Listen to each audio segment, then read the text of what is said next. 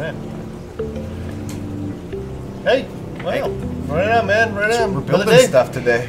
Yeah. It's kind of a new thing. Just keep building stuff. Uh, we talked about the calcium reactor, kind of a little bit put it together, but talked about uh, talked about it piece to piece. Now we've got recirculating skimmer. Uh, we're circulating C O two scrubber is actually what we're at. Exactly. Right on, right on. All right, well, first off, uh, just as we roll into things, let everybody come in. First thing we do is to give away something, man. This is becoming a, a theme here, actually. And so uh, if you're a preferred reefer, you can uh, win either five hundred bucks in your cart or whatever you ordered. And uh, we guarantee to do that once a month, but we've been doing it like once a week at least. Yeah, really. Right on. Uh, all right, so Kurt uh, Zeltman uh, from Cary, Illinois, nice. Had five hundred bucks worth of stuff in his, uh, in his uh, wish list. So, uh, Nobega one thirty, uh, protein skimmer from Vertex, a three-way jump uh, ball valve from John Guest, Bulk D I resin from us, uh, Apex controller. Oh, wow, he's got a whole bunch of stuff in here. He's been ready. Uh, Usho, Aqualite. Oh, man, he's doing headlights. Right, right on. Vertex filler sock, uh, filter sock mount. Right, right on, man. I don't cool. know what the total of that is total, but it's way over five hundred bucks. Way over five hundred. So five hundred bucks to you, man. Hopefully, uh, you get a whole bunch of that stuff. Bravo, man. Uh, Kurt, awesome. Cool. All right, so in the last few weeks, we have been talking a little bit about pH control and the different ways to do it. And today we thought we'd just kind of talk a little bit about one specific way, right. which is a C O two scrubber. And not just a C O two scrubber. We're going to recirculate this thing. Okay, so one thing about the C O two scrubber that we found, and I think like uh, a couple guys here found too, uh, Jason had this running on his tank when we first were playing around with C O two scrubbers, mm-hmm. that uh, the media can go pretty fast. Yeah. Uh, It depends on how, like, there's a bunch of factors that... There's a lot of people breathing in this office, so mm-hmm. there's a lot of C O two and just kind of floating around in here. Yeah, uh, we got about one hundred people in here, so there's lots of C O two uh, being added in. So for those of you who don't know, uh, if you think you have a pH problem with your tank, it's vast, vast, vast majority. As long as you got alkalinity under control, vast, vast, vast majority of the cases is because you got too much carbon dioxide in your house. Means the house is sealed up, there's a whole bunch of pets and people breathing in it, and it's just building up in there. There's nothing to do with oxygen, so just kind of remove oxygen from uh, your uh, uh, memory. It is just C O two, and if you have any questions about whether or not it's really that that's the case, all you need to do is go open up your windows uh, and come back in a day, and if your pH problem is solved, C O two, C O two was your problem, right? Yeah. So that's the quickest way to find out. Once you found that out, you know, you can go start going down all the different paths as to how you'd solve that. Yeah. Like a refugium, you can run a skimmer to your outside, but now you got to make sure you don't have any pollutants coming in the house. Like nobody's using pesticides around the porch, right, right, or right. you know, pollution from cars or whatnot. If you live in a temperature, uh, an environment uh, that allows you to just keep your windows open, like not too mm. hot, not too cold, just leave the windows open. Yeah, like if you live in Hawaii, which uh, is uh, seventy-eight in the uh, winter, eighty-two in the summer, always cool breeze. Well, you don't need that. Just open up your windows, go out in Illinois. Uh, but most of us don't have that yeah. uh, perfect weather year-round, so yep. it's hard to do. All right, so one of the options here is a C O two scrubber media. And for those of you who don't know, it's kind of essentially just like calcium hydroxide little pellets. Uh, and let's see if we can pour a couple of these guys out. It's kind of just uh, these little pellets. And similar to what happens in your tank with them, is it reacts with carbon dioxide and forms uh, calcium carbonate permanently. Yeah. And uh, just scrubs all the C O two right out of the air. So and I mean, it's these, that simple. And these ones change color when it, oh. when it's done. Yeah, these change like purple as uh, as they are depleted. Yeah. Right? So uh, what you do is get a cartridge, and for whatever reason we're missing the cartridge up front of us here, but you put a cartridge inside of here. And just like your standard D I cartridge, and then you fill it up, and within that you will have all of, uh, or it will scrub out all the C O two. So the normal way that people would do this is just plug it right into the air intake of your skimmer, right? Yep. And so we'll just kind of like take this off for a moment. Uh, does it even come off? That'll pop out of there. Right. There you go. All right, so it would run just like this, and uh, probably aim down. But you would run it like this, and then the air, new air would come in. You probably don't even have this part on it, actually. Air just comes in, goes through the C O two media, and goes into your skimmer pump, at which point all the air that's going into the skimmer pump, or into the skimmer now it's exchanging in there, is now free of almost all C O two, and so it drops, right? So here's the problem, is, you know, it works super well. except for you're scrubbing all of the C O two out of the air, and then it's just kind of coming out the top of your skimmer cup back into the air. Yeah. And you're really just scrubbing the C O two out of the entire room. So, so it could be a lot. Mm-hmm. And so that's kind of, there's a whole bunch of different reasons as to how fast you deplete the media in there. And I'd say on average, it's probably one to three weeks, you know, and it really depends. Yeah. One of the things is how fast or big your skimmer is. If it's sucking tons and tons and tons of air, well, it's probably going to deplete faster. If the room is super huge, it'll probably deplete faster. If you have a lot of people that live in your house breathing C O two, it'll, live, uh, uh, it'll deplete faster. However, alternatively to that, if you have a skimmer that doesn't process a whole lot of air, uh, it'll go slower. If you put it yeah. in a fish room, you know, which doesn't have a lot of interaction with uh, animals, uh, I mean, it's going to uh, exchange with the rest of the house slowly, but mm-hmm. if you scrub all the C O two out of a tiny closet, like a fish room, it'll probably last a lot longer. Hmm. Uh, and, you know, in that spirit, there's another option.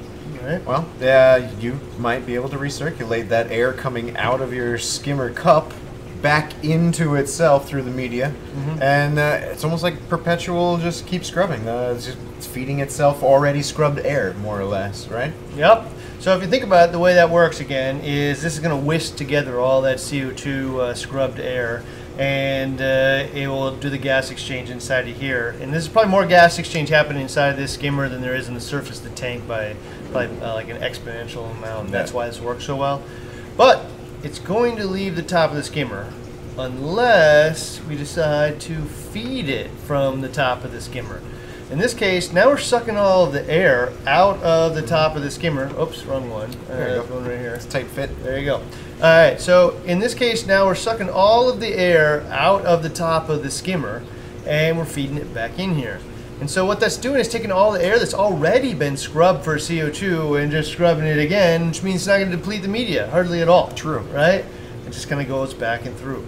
So in this case, the media is going to last like eons, you know? uh, and so in either of these cases, really nice is that, like, this is one of the cheapest ways probably to increase the growth in your corals. So, like, if you already have a super robust tank, man, anywhere between seven point eight and eight point three is going to produce a nice, awesome tank. Mm-hmm. However, I got a tank full of tiny little frags that I want to grow triple fast, you know, or, you know, I want them to grow a lot faster yeah. and have, it, you know, an exponential result. Like, if they go twenty, fifty percent faster now, that fifty percent growth and another fifty percent will just keep getting bigger, and we'll get there, get to where the end goal is a lot, lot faster. So we already tested uh, that pH does have the raising the pH does have the ability to grow these corals faster. Like we did, we did it in the lab. We tried it once, uh, and then moved into a whole new lab environment and redid it, and yeah, absolutely grows upwards of fifty percent uh, faster. Yeah, and that's an exponential thing again. Yeah. So uh, over time, it will have a big, much bigger thing. So, however, all the challenges to doing it, uh, increasing the pH stably is uh, has been a challenge. So, again, there's all kinds of different ways to do it. This is just one of the ones we're talking about today. Yeah. And this is actually one of the easiest ones. You know, you can manage uh, your uh, C O two from your refugium. It kind of works at night, kind of doesn't, you know. It will definitely elevate it, but it's not going to do it super stably. Right. Uh, you can do it a little bit with Kalkwasser and uh, uh, soda ash-based two-parts mm. and, you know, other di different types of two-part that raises the pH. But all these things kind of like uh, ebb, ebb and flow, flow right? Yeah. yeah. And some of them won't get you all the way there either. Right? Yeah. So uh, this is one that kind of just kind of put it in there, in the side of your sump somewhere, add one little piece of gear. It's not very expensive at all. Right. And especially if you don't have to buy the media. But even if you do buy the media, you know, and you can buy it in bulk, and now, you know, what do you spend, thirty bucks a month on it? And mm. thirty bucks a month is not something that anybody wants to add to their, like, you know, reefing budget. But if my grow, corals are going to grow fifty percent faster, it might be the cheapest possible method of actually increasing growth. Now, if we do it recirculating and the media lasts three months, now it's definitely the cheapest way to uh, yeah. increase growth, man, for yeah. sure, right? All right, so, so what are some concerns? I mean, can this, first thing I'm looking at is all the extra tubing that we have here, because it's not directly going through and straight to the pump, so can it work too efficiently? Yes, it can. So there are instances where you're going to scrub so much C O two out of it that the pH will actually be higher than eight point three, maybe mm. even significantly so. So what do you do? Uh, well, we want to draw some of the air out of the room then, in which case uh, all I have to do is tee in a ball valve. And now uh, really important point here on adding in this T. So basically, I've got a valve here where I can bring some more C O two laden air from the ambient room uh, and tie that into the uh, what's being drawn into the skimmer. But there's a really important point here, and that is um, to install, if you're going to install a ball valve, to adjust the amount of, uh, of air coming from the here and air coming from the recirculator, make sure you put it in between the pump and the reactor. Yep. Uh, because otherwise, if I put it in between the skimmer lid and the reactor, one hundred percent of the air is going through the C O two media, and it's kind of a moot point. Mm. Yep. All right. Very, very, very big, good pickup. So yeah, so you just add a little bit of air. Another thing you can do if you got like an Apex or whatnot, you can pick up a couple of solenoids. Uh, we usually use the ones from McMaster, uh, McMaster Car dot com. Right. Yeah. Uh, you can pick those things up, and there are little solenoids you can you know turn on and off some outlets, uh, and you can you know peg your pH. Like yeah. you want it to be eight point three all day long. You just need to open up a valve that allows some fresh air in whenever it goes uh, below uh, eight point three. Boom. Works really well. You, you can peg it almost to mm-hmm. the hundredth of a point all day long. Yeah. So yeah, you get a couple of solenoids, and you can you can you can do it a different, couple of different ways.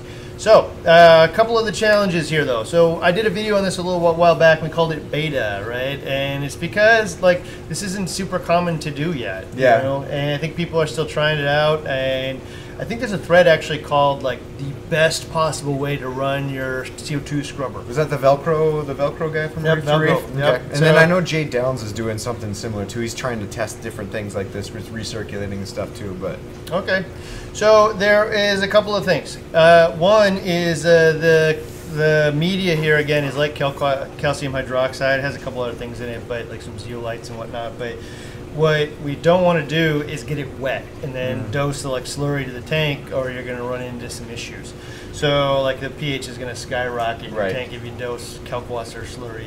And so there's a couple of things we want to do is uh, one, we do not want to dose any water to this as possible. And so one of the things you'll note here is the tube is on the outside ring of the uh, calcium reactor. Right. Right. So it's on the outside of the lip here, so that you're not sucking foam from the top of the skimmer. If you did it in the middle, it would suck all the foam right out of the top. Water's going to go straight down into in. here, and eventually it's going to build up and uh, get all the media wet, and you don't want that. Mm-hmm. Now, it is good, actually, the fact that the uh, air is moist, because the moist air will actually promote the reaction in there and make the media last longer and be more efficient. Right. But we don't want to get it wet.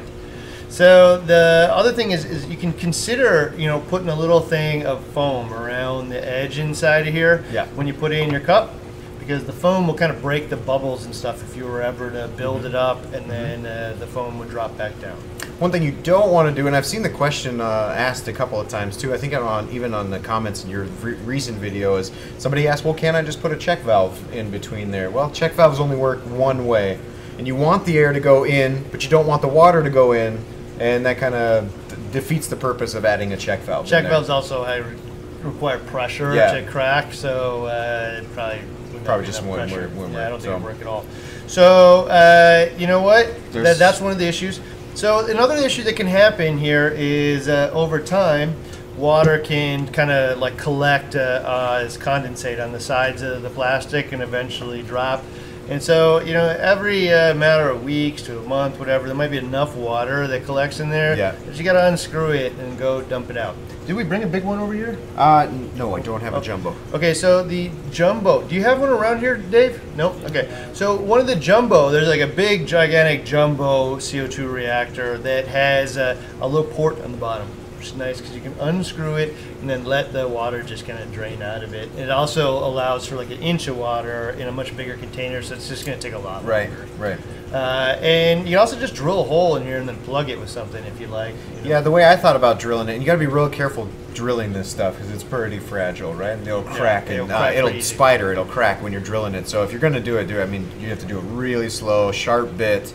So they uh, make plastic bits, and they have a different angle yeah. on the tip, so it doesn't catch, mm-hmm. and that's probably what you'd want to use. Yeah, but what I would do, uh, if I was going to drill it underneath, I'd take a, like a little airline tubing or something like that, maybe quarter inch, but something clear, so uh, silicone it into the bottom and clear so that I can actually see most of that buildup of the water and the condensation and whatever gets in there. It's going to be inside that drain line, and as I can, it almost serves as like a gauge, so I can watch that drain line like, oh, it's getting kind of full, it's getting close to my little reactor, and I'd probably have this mounted up on the wall somewhere, uh, in which case a little ball valve on the end of it, and I can open it up, drain that little line out, and I'm back to business. Yeah.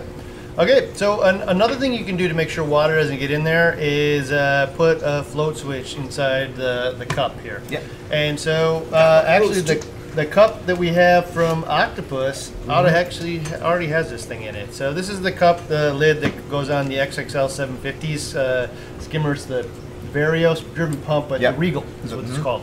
And so the Regal is actually, as soon as the, the skimmate is full, you know, uh, just turns itself off, man. Mm-hmm. And so that would prevent it from ever overflowing and going up in there. So, you know, it's actually kind of hard to find uh, float switches that are this thin that fits between the lid yeah. and the cup. So this is actually one of those things that's really kind of unique about the Regal and allows you to do that. But alternatively, you know, you can go about it a totally different way. That Which guy. is, uh, yeah, this is what, the Davy Jones locker? Yeah, that's the Davy Jones locker, the yeah. medium edition, and it uh, works on a pressure sensor switch in, inside of here, but basically you just run your drain line. Most skimmers have this little drain port or this drain line in the skimmer bottom, uh, but you run it into the intake here, and as this, uh, as this fills up, there's a pressure inside of there, because it's all sealed off, and that, that pressure building up inside sends the signal to your little controller here that you plug your skimmer in. And when it's full, it shuts the skimmer. It shuts the power off to the skimmer. That means that this cup here is going to be empty pretty much all the all time. All the time, right? Yeah. And so if it's empty all of the time, then uh, we're not going to have to worry about whether or not liquid ever gets, you know, sucked up into the top here. So I mean, that's kind of like some of the uh, gist of it. I can't actually see the questions today; they're too small. So how about you read them off? Yeah, sure. Uh, when my pH drops, I change my media, but the core of the media is still white. Uh, it seems the, it seems like the only outer layers are the ones that change colors. And is that normal? Uh, about two to three quarters is used by the end of the time my pH does, or my pH drops. So the pH media, first off, will change back, right? It's not a permanent change, mm. so uh, you just got to kind of watch it. You know, it will eventually change back to, to white. So right. uh, in in many cases, anyway. But uh, the other thing is, if you if it's too loose in there, it could channel. You mm-hmm. know, uh, I don't think that's going to happen, you know, that well with little beads like this. Just but a lot of airflow um, around through them. Yeah. So yeah, so I would say that uh, it's not normal for it to only partially deplete, but part of what you may be seeing is actually just that. Uh, it's changing back to the normal color because it's just a color indicator. It's not like uh, proof. Right, right, right. right. Uh, we did explore one that doesn't change back and has a more distinct color, but it costs like three times as much, and I don't think most people are going to pay for that. So, uh, all right, next one. Uh, Mike wants to know, how would you prevent bubbling skimmate scum from getting pulled through the hose, which we pretty much uh, we pretty much hit on. I think the the the one thing I would do, as Ryan pointed out, is to run some foam on there, and you could probably just glue. You can get a little dabs of glue here and there, and put some foam on it. You can cut out a little foam circle on there. Even uh, and cut it. foam right at where it's entered. Yeah, in, just into. that point too. You just yeah. want to kind of like stop the foam from going there. It won't be one hundred percent perfect in, in that case. So you got three options. You can pop the foam before it gets there. Two, you can put a float switch in there that prevents it from getting that big. Mm-hmm. You can also uh, uh, put in a port that, you know, do a yeah. uh, Davy Jones locker, or even just something as big as a big bucket that you, you know, it's very unlikely that it would ever overflow to that five point. Gallons, you know, yeah. yeah, a big bu five gallon bucket, probably change it out uh, long, long before it's full, I'd hope anyway. Uh, and you can probably avoid most of those issues. The only time mm-hmm. you're not is like when you decide you're going to use a whole bunch of epoxy in the tank, and of course the skimmer like goes nuts. In that case, you just kind of got to like think ahead, right? You know, and uh, turn the thing off because you know that these things work together. Yeah. Uh, and so, but so I also think about the pH controller. So if for oh, whatever yeah, reason true. these guys ever did, you know, get, get wet, wet and dissolved mm-hmm. and go in the tank, the pH will go up. And in which case your pH controller on your Apex or whatever, just tell it to shut your skimmer off, because that's now one of the concerns that, you know, you'd have. Yeah, absolutely.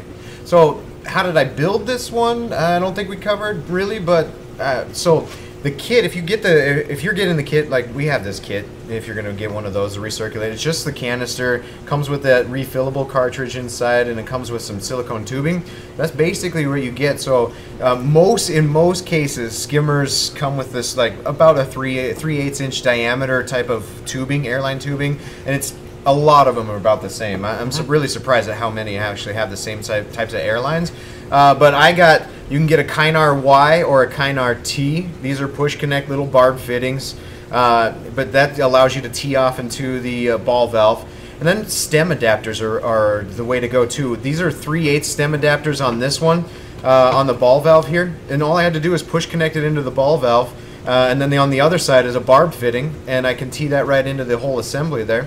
Uh, as far as the lid portion goes, Uh, I, we did a stepper bit on this one. Now this is actually a half inch stem because it actually just, it fits the hole that we drilled. A half inch hole is easier to drill. Fits it snugly, so I don't necessarily need to silicone the thing in, and it makes yeah. it removable. Uh, and then if I, if you heat up the end of the three eighths inch tubing, uh, just put it under some warm water. You can get it to, you can stretch it around that, that barb fitting there. Then I can just take it in and out as I need to. So, so the stepper bits, by the way, generally work pretty good with plastic. You know, they just kind of yeah. shave it out, uh, work way better than your standard metal, metal or wood bit, which tends to catch in plastic and crack.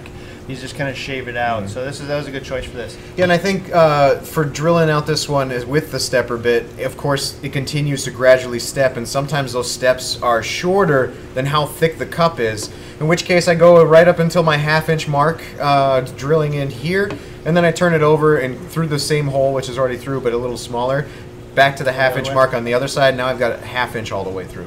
All right. Yeah. So the, these little, these are just called Murloc uh, stem to barb adapters. Yeah. You know, you can pick those things up. They're probably like two bucks, uh, and they're a great way to uh, go from something smooth where you can drill a hole uh, to uh, a soft tube like that. Yeah. All right, man. Perfect. Next question. Uh, let's see. How about temperature through? How about temperature though? Will drawing in the hot summer air affect tank temp? It's been nineties already. It will definitely have some effect. So mm-hmm. if you're sucking in super cold air in here or super heated air, it will have some effect. To what effect it'll have will be how much air it sucks in and how big your tank is. Okay. Right? And so uh, I would say that generally these little submerged pump, you know, if it's pulling twenty watts, at worst it could be a twenty watt heater, no right. more than that, right? right? Uh, but it's probably uh, only inefficient to uh, you know five or seven watts. Mm-hmm. So it's really not even a really significant heat source in yeah. most cases. You know, this might actually be a fifty watt pump, but you get my point. But I think uh, I think in this in this instance here, where it's all recirculated and it's, I mean, it's probably oh, in your house. Case? In this case, if it's in your yeah. house, it's going to be the same temperature that your house is. Whatever you keep your ambient room temperature, uh, about the same. So really no increase, I would Yeah, say. I think he's referring to if you uh, went outside, out air yeah. from outside. So yeah. as an alternative to this, uh, yeah, you know, th- there's a lot, a lot of people that have set up their skimmer to suck air from outside because you have, you know, normal C O two levels yeah. in most cases outside. And there's just a handful of things you need to think about. One is if you run the cord too far, you end up with so much head pressure on the pump that you decrease the performance of mm. the pump. So just, you know, don't not do it because of any of these things. Just think about it as you do it. Mm. So if you notice that you ran the tube, you know, fifteen feet outside and you don't have the uh, skimmer performance you're looking for, that's probably why. Yeah. If it happens to be right on the wall and you're only running it at four feet, probably no problem. Right, right, right. So, but then think about where, you know, comes out, and then go outside and see where it comes out and say, hey, do I ever spray uh, like pesticides here, herbicides, yeah. fertilizers? You know, is it right next to where I park my car and the tailpipe's going into it? You know, like anything like that. And when I say, like, does it ever happen? That's literally the way you got to think about it. Right. Not like, does it not next to never happen? Like, it's any time when my one. gardener yeah. or the lawnmower guy comes by, you know, or whatever, uh, will they ever do something silly like that? Will mm-hmm. my kids do it? Because it only takes once, you know? So make sure that you, you're putting in an area. One of the things you could do also, though, just to kind of protect against that if you're going to do this outside, is run it into like a, you know, bag of carbon or, you know, bucket of carbon or yeah. something. So at least the air that you're sucking in from outside has been purified by something. Right. You know, even you could use one of these little guys, right? Outside, fill it up with carbon in the yeah. internal cartridge, and uh, it'll filter out most of the air with very little head or fairly little head yeah. pressure. So if you had an extra little skimmer lying around, uh, would you split, would you run this on your primary? Would you run it as a secondary? I, I feel like I, I would probably get a smaller skimmer than what I would run for my primary skimmer if I had one laying around, maybe from a smaller tank. I think these are going to compete with each up, other. Would they? Yeah. So what it's doing is uh, essentially, you know, there's you're looking, everything's looking for like some kind of equilibrium mm-hmm. with the amount of C O two in the air and the amount of C O two in the tank.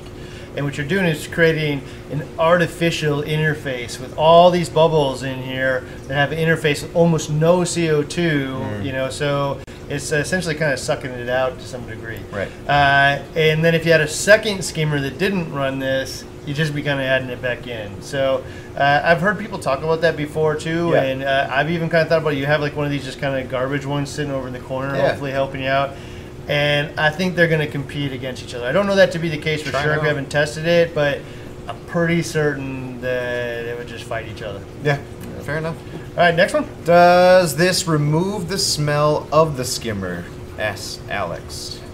Well, yeah. So like in this case, I what's going to happen?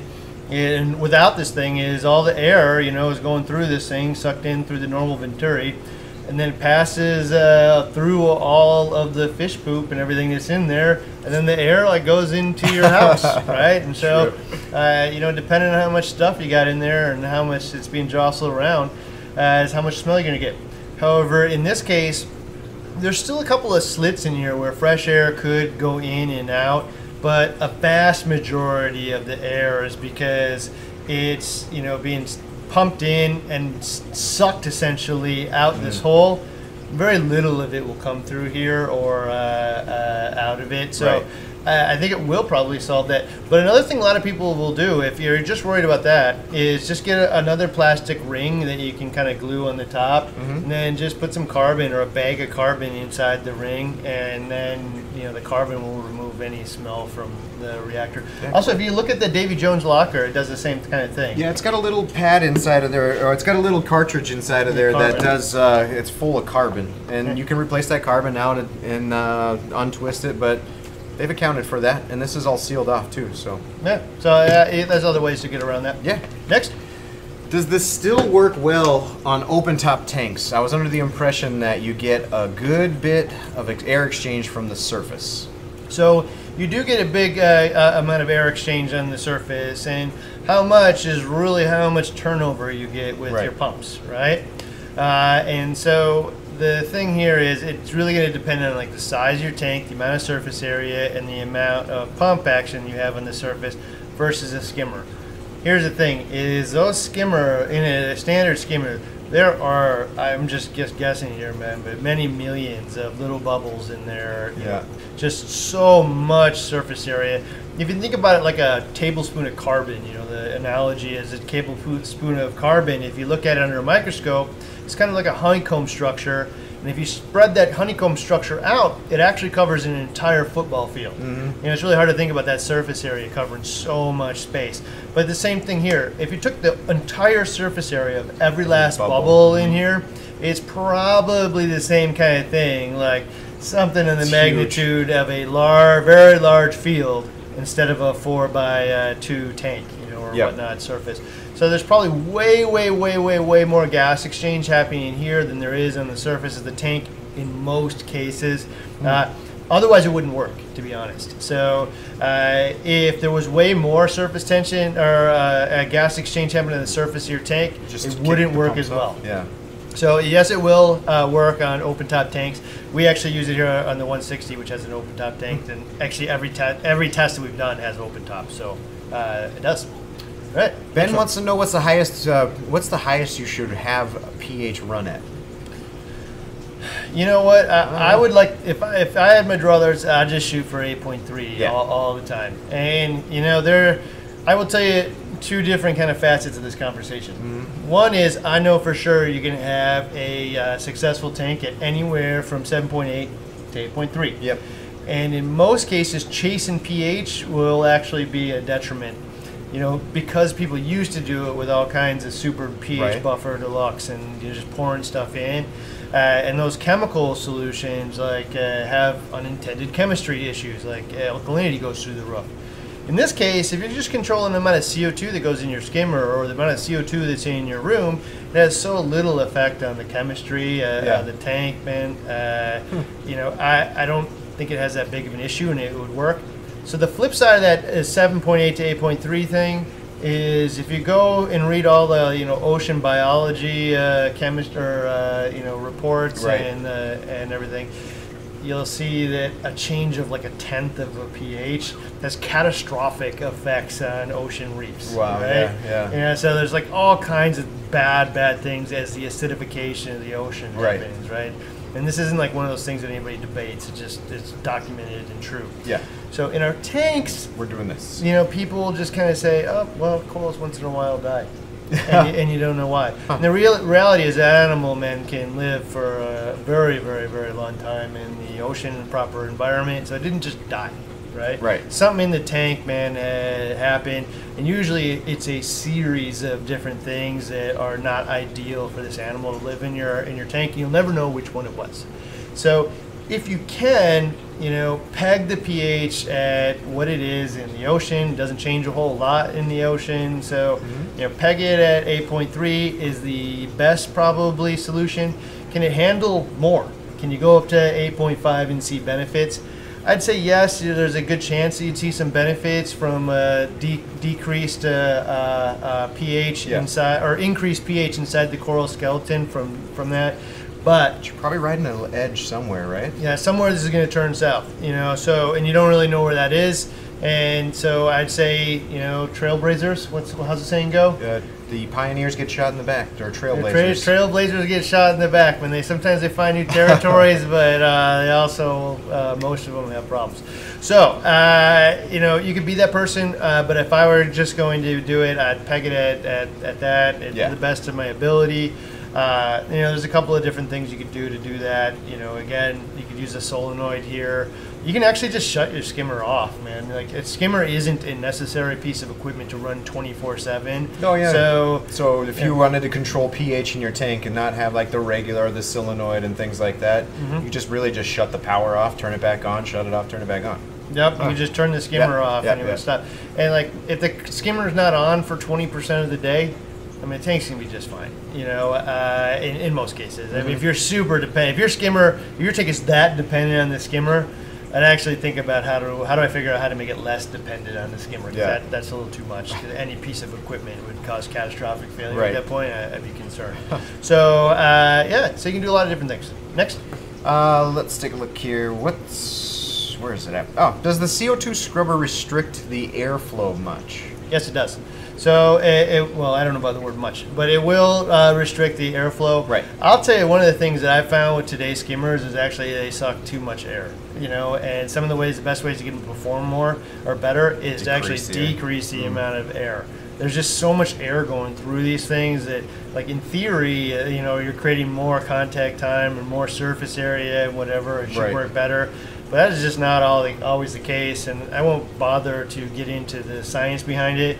Uh, but, like, I'm not even sure, like, if anybody knows the exact uh, skimmer science and has, has shared the perfect ratio of air, water, turnover rate to the amount of organics and food that you have. But it's been my experience that if you feed, if you don't feed a whole lot, you actually can get better results with less air. Mm. If you feed a whole lot, then uh, there's enough or, uh, enough organics in there to, you know, sustain a, a thicker bubble or whatnot in there. But you know, that's just my experience. But yeah, it, it will reduce the air, and uh, I would say if you find that it reduces it unacceptably, uh, I probably wouldn't use it. You know, but I would say in most cases I haven't seen any, you know, significant decrease in yeah. performance, which is the important thing. So there's a question about uh, using a little bit of moisture in the media. He asked, uh, I thought it needed, Evan asked, I thought it needed a tablespoon or a teaspoon of R O D I water in the container before the canister is put in. Yep. And, well, in this case, it's kind of serving that purpose because you're drawing humid air already. Yeah, so what we want to do is keep the air moist that's feeding it, and like what we're looking to do is the cheapest way to do that possibly, right? right? Like, and so one of the ways to do that is just add a little bit of water to the bottom of it, and that will help promote that reaction from the calcium hydroxide over to the uh, um, calcium carbonate, you know, in, in the little granule. And so uh, another way to do that people have used is to just bubble it. So in the intake of it, they'll put it into a cup of water or whatnot, and yeah. it'll like it'll just bubble water through it, you know. Uh, you know, so some people do that, uh, but uh, in this case, since you're kind of mixing it through here, the water's al or the air's always going to be pretty darn damp and hydrated, so you won't have to do that. All right, next. Do you need a pH controller to use this? Do you need a pH controller to use one of these things in this design? I would say need is not a strong word. I would say you get less dependent on it, especially if you use the bigger guy with, right. uh, with uh, more air for water in there. It's like anything though, the pH controller and the controllers in general are just like your emergency backup plan when all things go awry. When your kid decides to put their hands in the tank and they're covered in soap or whatnot, and then the skimmer goes crazy. You know, if you don't have anything to kind of stop it from doing that, then all of a sudden, you know, water is going to go in here yeah. and you're just going to have problems. Yeah. So uh, need is not the right word. Is it uh, a benefit to have one? Oh, you can monitor yeah. pH, yeah. And then you can monitor it if for one to make sure, and that's that's really where this little valve comes in handy. Is like maybe you don't need a whole you don't need a whole controller, I wouldn't say. You get a little monitor type deal like the the Pinpoint, uh, put that in your tank and watch your pH. And really, I can just add some more ambient air. If my pH was a little too uh, too high, reduce a little bit of ambiency uh, air if my pH was too low. Yeah, true. So uh, I would say I wouldn't get a pH controller for this purpose, but I might get one uh, in general because like, there's so many other benefits, and then this would just be like another one on top of all the rest of them. Yeah. All right, next. Uh, is the fitting for is there a fitting for quarter inch? My skimmer air supply is quarter inch, and the tubing is half inch.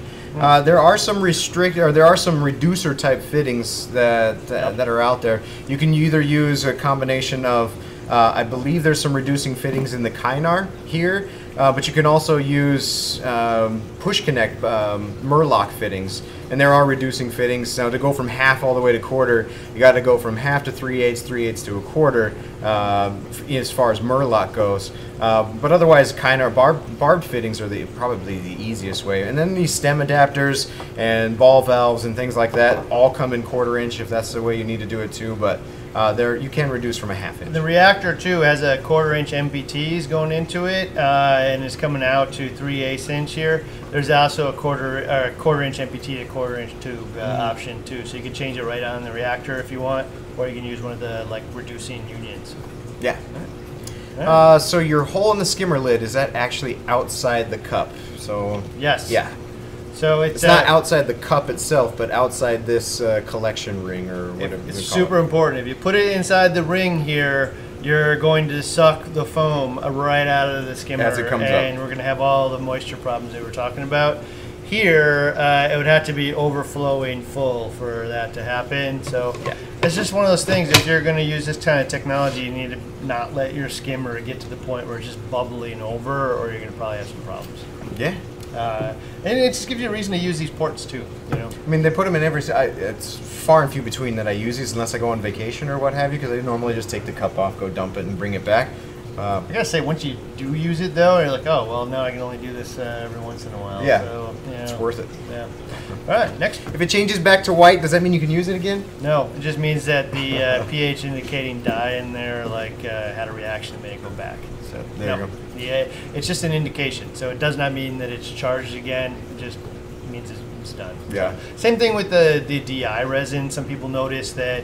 Like it changes from uh, the uh, blue to the golden, right. and then eventually back to blue again.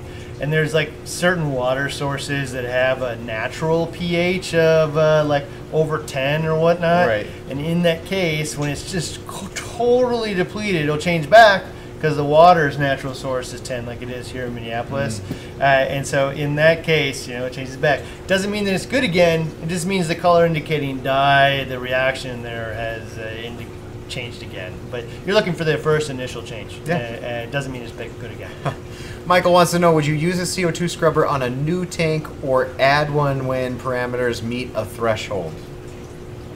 Uh, I think. Well, I mean, there's a new there's new tanks in your office, and we're, we're, like by new tank for me, I'm thinking, okay, we've gone through the cycle. You're probably getting corals put in there, and you got a bunch of little finger-sized, little one-inch frag frags all over the place and frag plugs. So, uh, in that case, you could add one in to increase the pH and increase how fast those little things grow to big colonies. I would not. Uh, personally, I just wouldn't add technology that's unnecessary. So don't treat a problem that doesn't exist. Right? Yeah. And so I would say most people, uh, and I say by say most, I mean like a large, large majority see a swing of like seven point eight at night to eight point one uh, during the day. Just and naturally, if, yeah. Yeah, and if that isn't the case, it's because you've addressed it in some other way in most cases. So uh, in this case, Uh, I wouldn't set my tank up that way. Right. Uh, I would wait to see if there's an actual problem, and then I would solve it. Yeah. And that's kind of converse to some of my general advice. My general advice is actually prevent stability. And, yeah. Uh, stability is king. So mm. prevent, put the filtration and all the different things you're going to do from day one. Don't just keep like you know tweaking things all the time. Yeah. yeah because they, some of them are not subtle tweaks. They're you know big changes. Right. Even though it feels subtle to you. Doesn't to the animal that's uh, living in that atmosphere. So, uh, but in this case, I, I every single piece of equipment should be there, not because you have a desire for a C O two reactor, but because you have a pH that needs to be solved, you know, a low pH that needs to be solved. So, uh, not a desire for more gear, but a desire for healthier animals. Yeah. All right, next There's one. a few up here. Uh, is the pH level as important in a fish-only tank? Probably not. So the fish seem to survive in a, a range that definitely, if I had a fish-only tank and I was animaling there between seven point eight and eight point three, wouldn't touch it. I would, I would never, I'd never think about it because it's just more, more things to fail and yeah. more things to worry about. I, I wouldn't, I wouldn't worry about it at all. Uh, and the fish seem to be more tolerant mm-hmm. of uh, pH swings, or, or really most things, than than uh, the corals. Uh, the corals. Yeah, I agree. Yeah. Is there a noticeable difference between just removing C O two from the air or replacing C O two using a house or office plants? Hmm. So, uh, you know, I've, he I've heard that before. If you can people we grow talked plants? About, yeah, we talked about somebody who, uh, his wife put a couple Boston ferns on either end of their, uh, or big ferns on either end of their tank, and on his Apex you can see some increase in pH, whether or not it was fern related or not. So that is going to be probably one hundred percent dependent on the type of plant that you get mm. and the amount of sun and water and fertilizer and stuff it gets, right. right? So if the thing is filled with photosynthetic energy from the sun, because you put it in some bay windows that get sun all day long, it's got plenty of water and uh, you know, nutrients are right in the soil, there's a good chance that it will suck up a decent amount of C O two in the room and could be the solution. If you got like a dark room and you throw like uh, some kind of like woody tree in the corner that doesn't grow very fast, right. uh, mm. uh, Little to none. Maybe, I don't know, man, but uh, I, I don't think that that is probably going to solve your problem. Uh, but I, I, I would definitely think of it. If I got a super bright room and I like plants anyway, yeah. uh, and you remember to water them and stuff, uh, then I mean, why not? Because it's an awesome solution, and you can just see if it works anyway, just because it's another fun extension of what you're doing and cool story as well. Yeah. Uh, can I use C O two media on a biopellet reactor?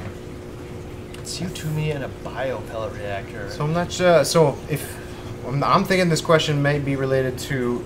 If this was once a biopellet reactor, which they come in this form factor, mm-hmm. can I turn it into a C O two scrubber? And yeah, you probably need some new fittings. Uh, yeah, yeah, I think for the most, I think they have the half-inch ports on the C on the uh, biopellet reactor. Yeah, you probably have half-inch ports instead of uh, quarter-inch ports.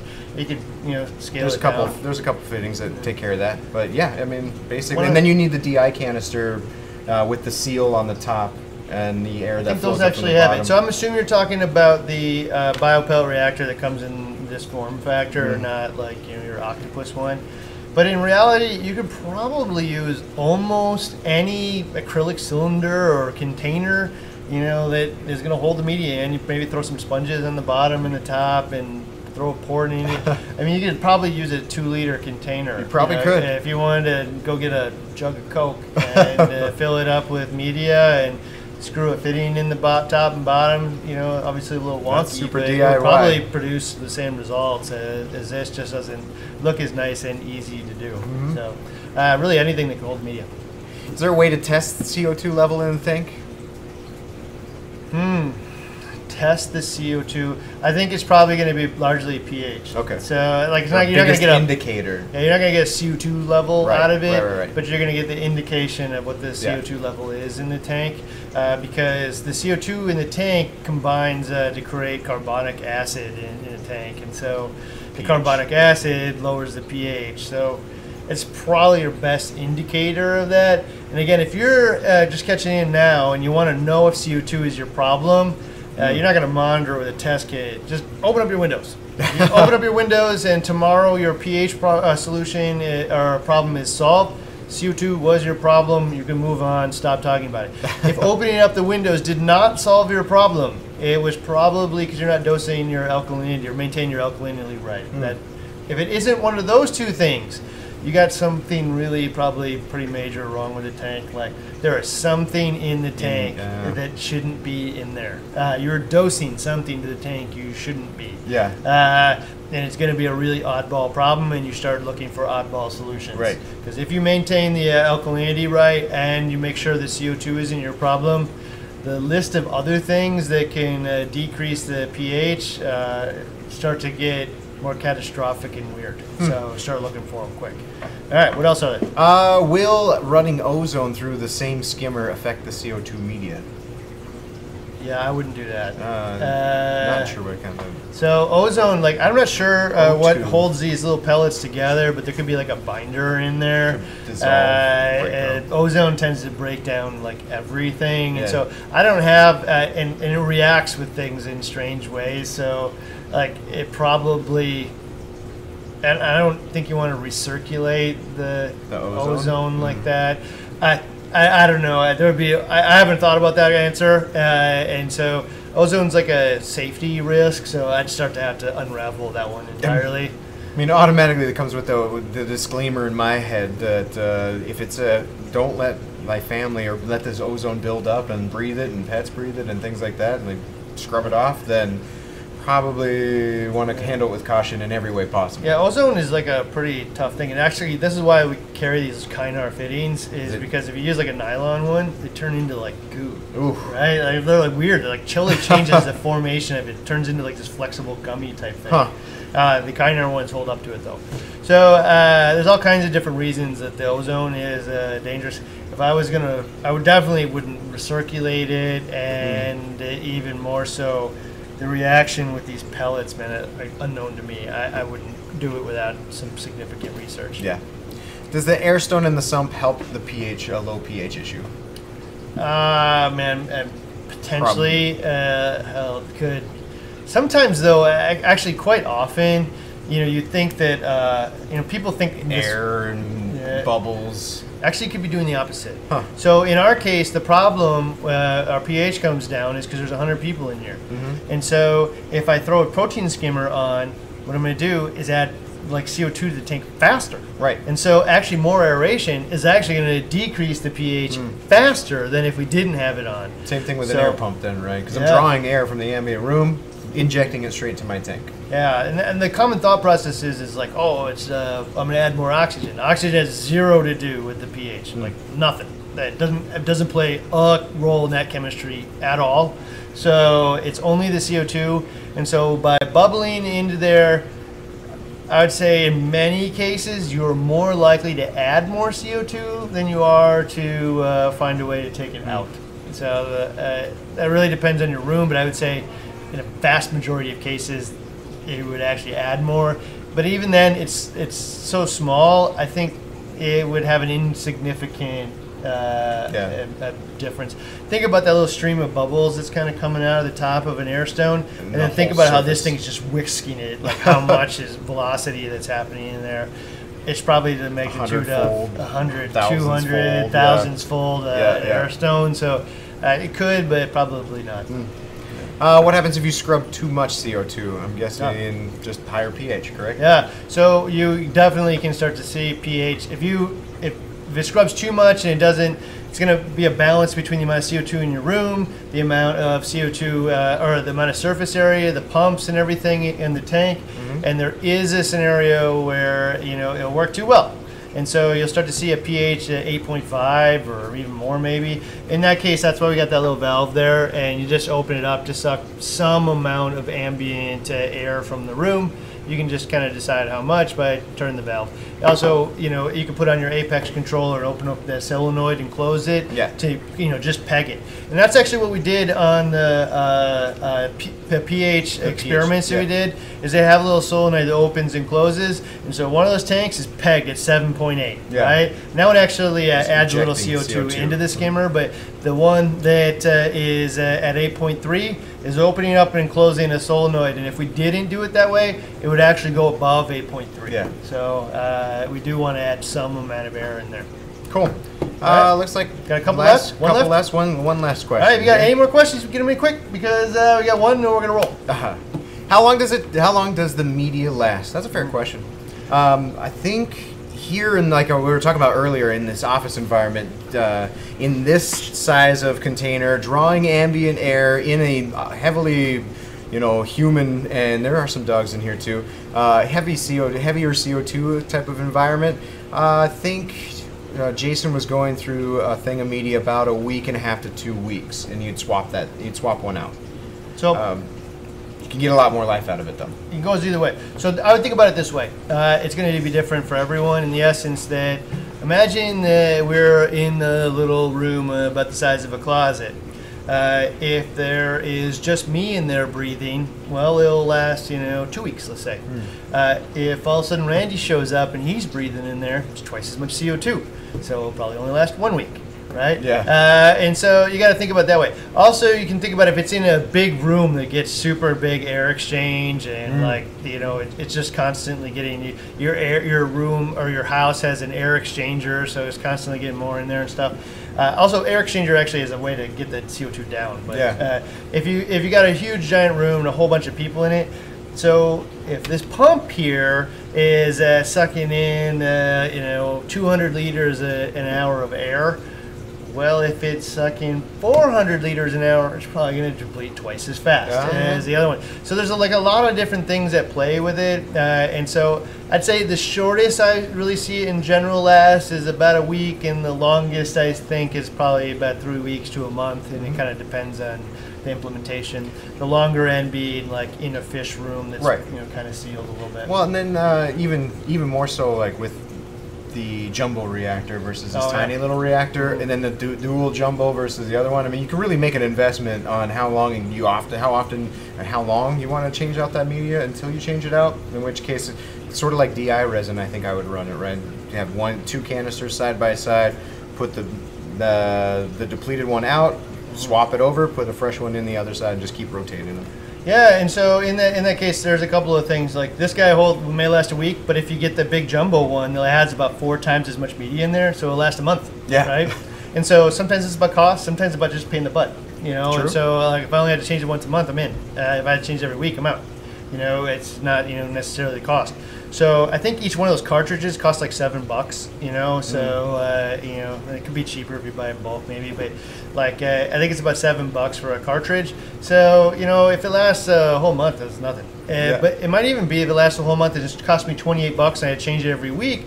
twenty-eight bucks ain't going to stop because I got, you know, sixty frags in here that I all want to grow fifty percent faster. And if I do, it actually is really great value at, at twenty-eight bucks. But I don't want to change the thing every single week. Yeah. That I want more labor. So if you get the big cartridge, and then there's a, another one where it has two big cartridges, right? You right. just talked about. Yep, yep, yep. And one of the things I saw uh, a question about it that hey, only one of these things changes color, you know, and then it goes to the other one. That's the way it works. You'll, you thought it should deplete both of them at the same ah, time, yeah. and it actually depletes one first and the next one. Like D I resin. Yep. Yeah. And if you wanted to, you could actually swap them out. Yeah. Or you can, in this case, you know, you're not looking for zero T D S. It really doesn't matter. You can actually just leave it in there, and hopefully the first one is. Is like still, you know, even mostly depleted, still sucking some of the stuff out for most of the time, and you can just change them out every two months now, you know. Mm. Uh, maybe it's working a little bit. All right, got a couple more questions, we can wrap it up. Uh, just the one, it actually looks like an answer to a question, but if drawing air outside, then you should see a pH boost statement. You should. Yeah, yeah, it, you should. And again, before I go running skimmer lines outside and buying plants and all that stuff, open up your windows for twenty-four hours, solves your problem, then you know it's C O two. It's easiest if way. It doesn't, go looking for other things. Uh, but yeah, the windows is the first way to find out that. And you can decide amongst all the different C O two options, via refugium, via Kalkwasser, via you know soda ash two-part, yeah. via this media, via like all kinds of different ways that you think is the most stable and easiest way to do it. I will say this one is one of the only ones that you can like really peg the pH. Controllable, yeah. more most most controllable out of, out of all those options. Yeah, I think the only one where you can just say, you know what, with the solenoid, I want my pH to be eight point three, and I want it to be that way all the time. Yeah, it's the only one that's going to do that, right? Uh, the only other thing I thought about actually is maybe, and I, and I haven't I haven't tested this yet, mm. but a refugium with uh, like a, like an Apex uh, controllable intensity. Right? Oh, in yeah. that case, like the rate of photosynthesis is the rate of uh, carbon di dioxide consumption, right? So if I could crank up the intensity, it mm. will, you know, soak up more C O two. If it's soaking up too much, I can decrease the intensity. That makes right? sense. So uh, I'm also going to increase and decrease nutrient control that way too. So it's not only one thing, right. but uh, that's probably the only other way I've really thought of that Try to does control. it that can. That perfect. Yeah. I mean, you could dose Kalkwasser and stuff like that, but now you're messing with your uh, calcium and alkalinity levels mm-hmm. at the same time as pH, which generally just turns out to be a terrible idea. Yeah, it's probably you, a point of diminishing. I mean, it's a great option for generally raising it, but not to like control it precisely. Right, right, right. Yeah. All right, man. I think that wraps it up. Well, thank you all for uh, joining us today. All right. Next week, I don't know what I we got. I think we might be building some kind of water. Uh, oh yeah. Uh, water, saltwater mixing station, something right like that. D I Y, more D I Y stuff. Congratulations again, Kurt, for uh, winning the five hundred bucks. If you want to be a preferred reefer, just join us. Uh, and there's a little thing on the side, uh, and every product page, header, footer, everywhere. Uh, join us, and we give away every week five hundred bucks to your wish list or uh, uh, whatever you may have bought in the last week. Kurt, your points are already in the mail. I'm just going to send you a reminder email that you won. All right. See you guys next week. See you guys.